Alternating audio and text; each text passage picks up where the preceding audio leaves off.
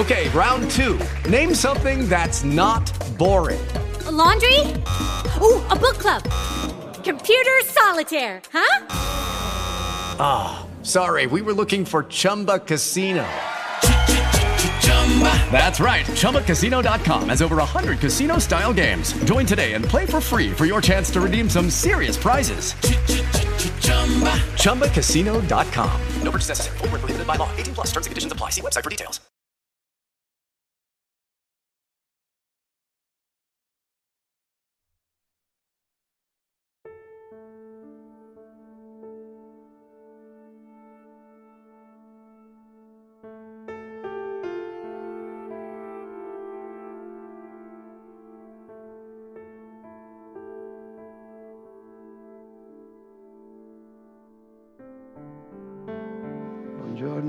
Bentornate, bentornati. Parleremo in questa prima ora, ora e mezzo, parleremo di uno stato dell'essere nel quale noi dobbiamo riconoscere la nostra identificazione maggiore per poter capire che cosa ci manca perché se non facciamo un inventario della coscienza non possiamo sapere dove siamo. Non sappiamo neanche che cosa ci manca, non sappiamo che cosa abbiamo, non sappiamo quasi nulla. Ed è la condizione nella quale si trova la stragrande maggioranza delle persone. Camminano, mangiano, bevono, dormono, evacuano, parlano, ma non sanno quasi niente di se stesse le persone, si muovono a tentoni un po' come quella gente che si trovava in quella spelonca, in quella caverna dove era del resto nata, come noi siamo tutti nati in questa spelonca. E nella metafora loro avevano visto soltanto un mondo ombratile che era quello all'interno della caverna e non sapevano che esistesse la realtà, il mondo reale. E così vi rimando a Platone, Repubblica, Repubblica. Questo è un argomento molto interessante e si adatta benissimo per capire la condizione in cui viviamo oggi, qual è la vita della gente oggi.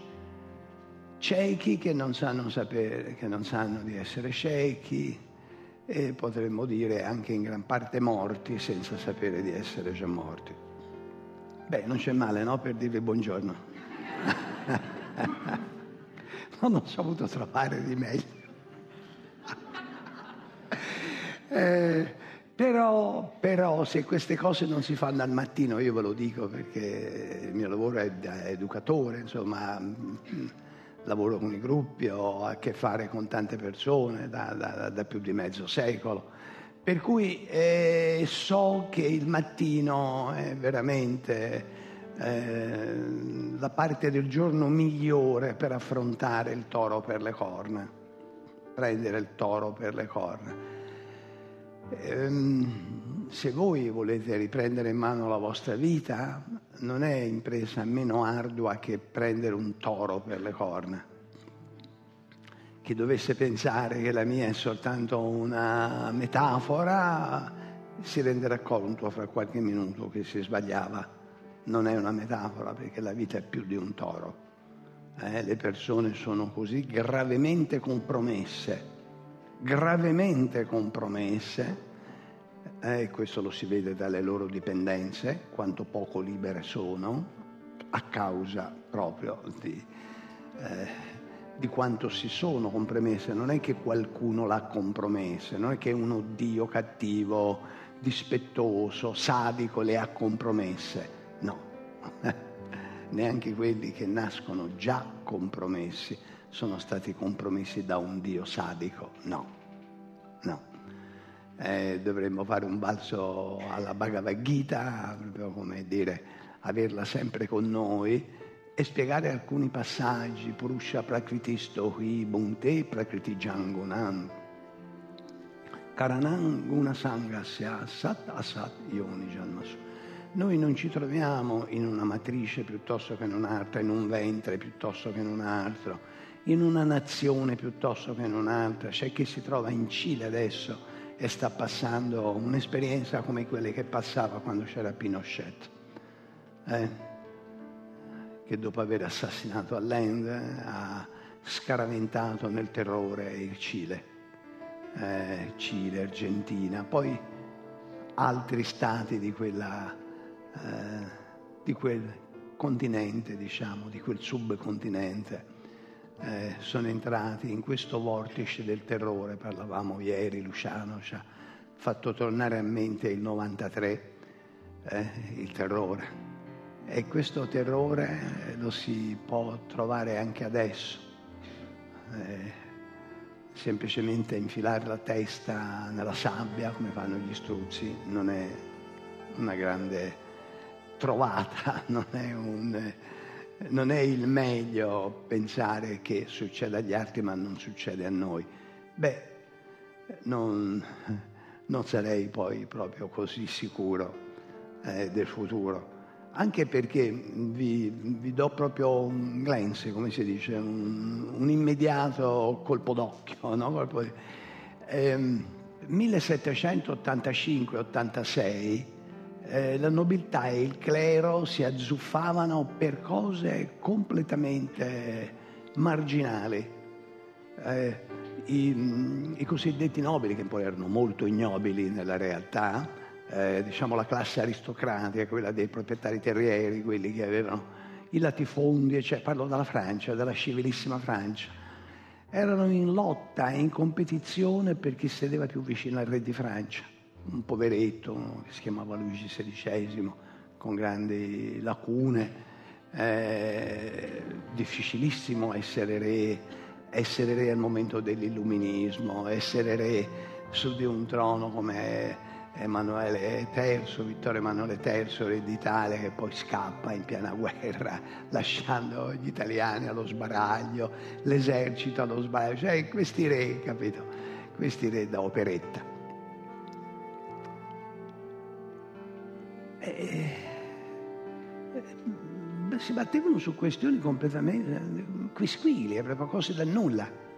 E chi l'avrebbe detto che 1789 di luglio c'è l'assalto alla Bastiglia e si rovescia tutto, come, eh, come rovesciare un guanto, come eh, la rottura del vaso di Pandora, qualcosa del genere, quindi esce di tutto.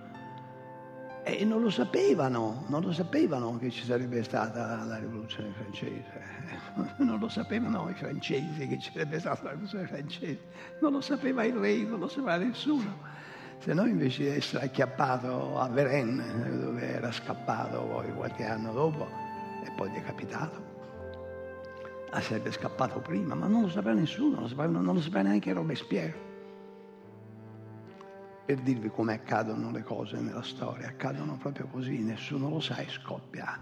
Eh, l'irrimediabile, eh, dal momento che scoppia nessuno sa più tirare. With the Lucky Land slots, you can get lucky just about anywhere. This is your captain speaking. Uh, we've got clear runway and the weather's fine, but we're just going to circle up here a while and uh, get lucky. No, no, nothing like that. It's just these cash prizes add up quick. So I suggest you sit back, keep your tray table upright, and start getting lucky. Play for free at LuckyLandSlots.com. Are you feeling lucky? No purchase necessary. Void where prohibited by law. 18 plus terms and conditions apply. See website for details. indietro, nessuno può portarsi indietro.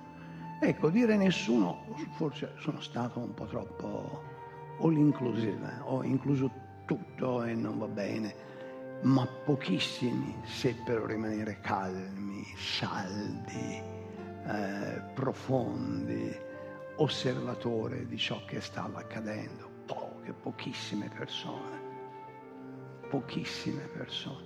Una constatazione che fecero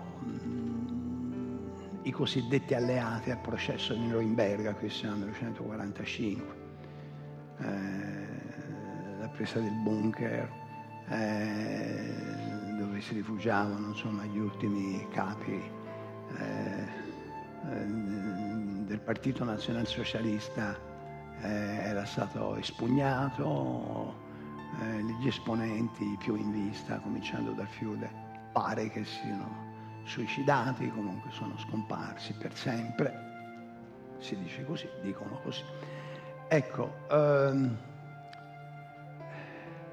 si trovarono in un grande imbarazzo i giudici di Norimberga che se dovevano giudicare tutti i tedeschi che avevano preso parte attiva, quindi che avevano collaborato con il regime criminoso che era Terzo Reich, occorrevano milioni di processi e sgombrare milioni di celle in galera. Quindi a un certo punto questa è una soltanto delle ragioni per cui dopo il terzo processo di Norimberga, che sarebbe meglio chiamarli due perché il terzo non aveva più, non aveva più partecipazione, insomma sapevano che dovevano smetterla perché di là si stavano riorganizzando, riarmando, l'Armata Rossa stava conquistando consensi da tutte le parti e loro, e loro avevano bisogno di una testa di ponte, un, un fronte che facesse testa a, alla marea che stava avvenendo da, da est. E quindi misteriosamente, allora, ora non è più un mistero, eh, partì il piano Marshall per rafforzare tutte le città, che, tutte le nazioni che avevano bombardato, per rimetterle in piedi, per dargli dei mezzi, armamenti e tutto. E poi dicono, ha fatto presto la Germania a rimettersi in piedi. E come ha fatto presto? Ha preso dieci volte tanto di quelli che hanno preso gli altri, perché? Perché era il fronte più pericoloso, più esposto. Perché vi dico questo? Perché le cose nella storia non le decidiamo noi.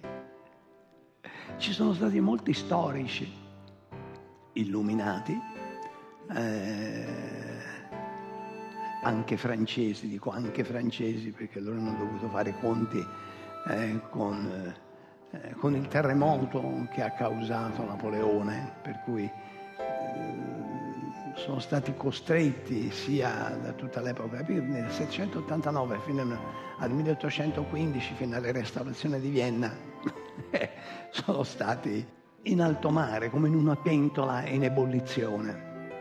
E gli storici concorrono, eh, concordano e concorrono a formarsi un'idea che a un certo punto i fatti storici esplodono. Eh, sì, qualcuno poteva dire, ma cosa ci facevano loro là con le loro botteghe, gli ebrei, perché non se ne erano andati? Che eh, nel 39 scoppia la guerra, ma nel 33 c'erano già state tutte le manifestazioni che potevano far capire che per gli ebrei si sarebbe messa malissimo. Ma non fate i conti con gli attaccamenti? Le persone sono attaccate alle loro botteghe, alle loro case, ai loro uffici, alle loro, eh, eh, al loro potere, alle... ma tutti, eh, non soltanto gli ebrei, tutti. Ora in quel caso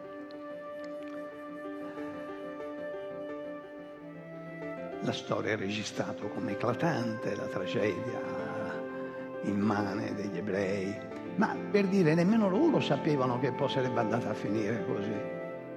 Eh, perché io da bambino, 13, 14, 15 anni, chiedevo, chiedevo agli adulti, soprattutto ebrei, dico ma perché non ve ne siete andati prima? Eh? E poi ho continuato, ho continuato a studiare, a leggere, ho raccolto tante, tante informazioni su questa tragedia immane, tragedia di un popolo, ebrei che vendevano ebrei, ebrei che barattavano la libertà per, mettendo al loro posto altri ebrei, cioè, c'è un, una storia infinita, molto complessa, insomma. Eh, se volete cominciare questo argomento vi appassiona, leggetevi Anna Arendt, La banalità del male, ma questo è uno dei testi, poi un altro molto più importante, eh, origini degli stati totalitari, molto interessante, eh, che cosa accade nell'Ottocento, anzi bisognerebbe risalire al Cinquecento, poi al Seicento, al Settecento per capire cosa accade nell'Ottocento, per capire come poi eh, eh, l'antisemitismo diventa eh, l'elemento scatenante e anche un po' propagandistico eh, per eh, l'affermazione di, eh, di, uno dei due stati totalitari, che è la Germania nazista, l'altro è la Russia sovietica.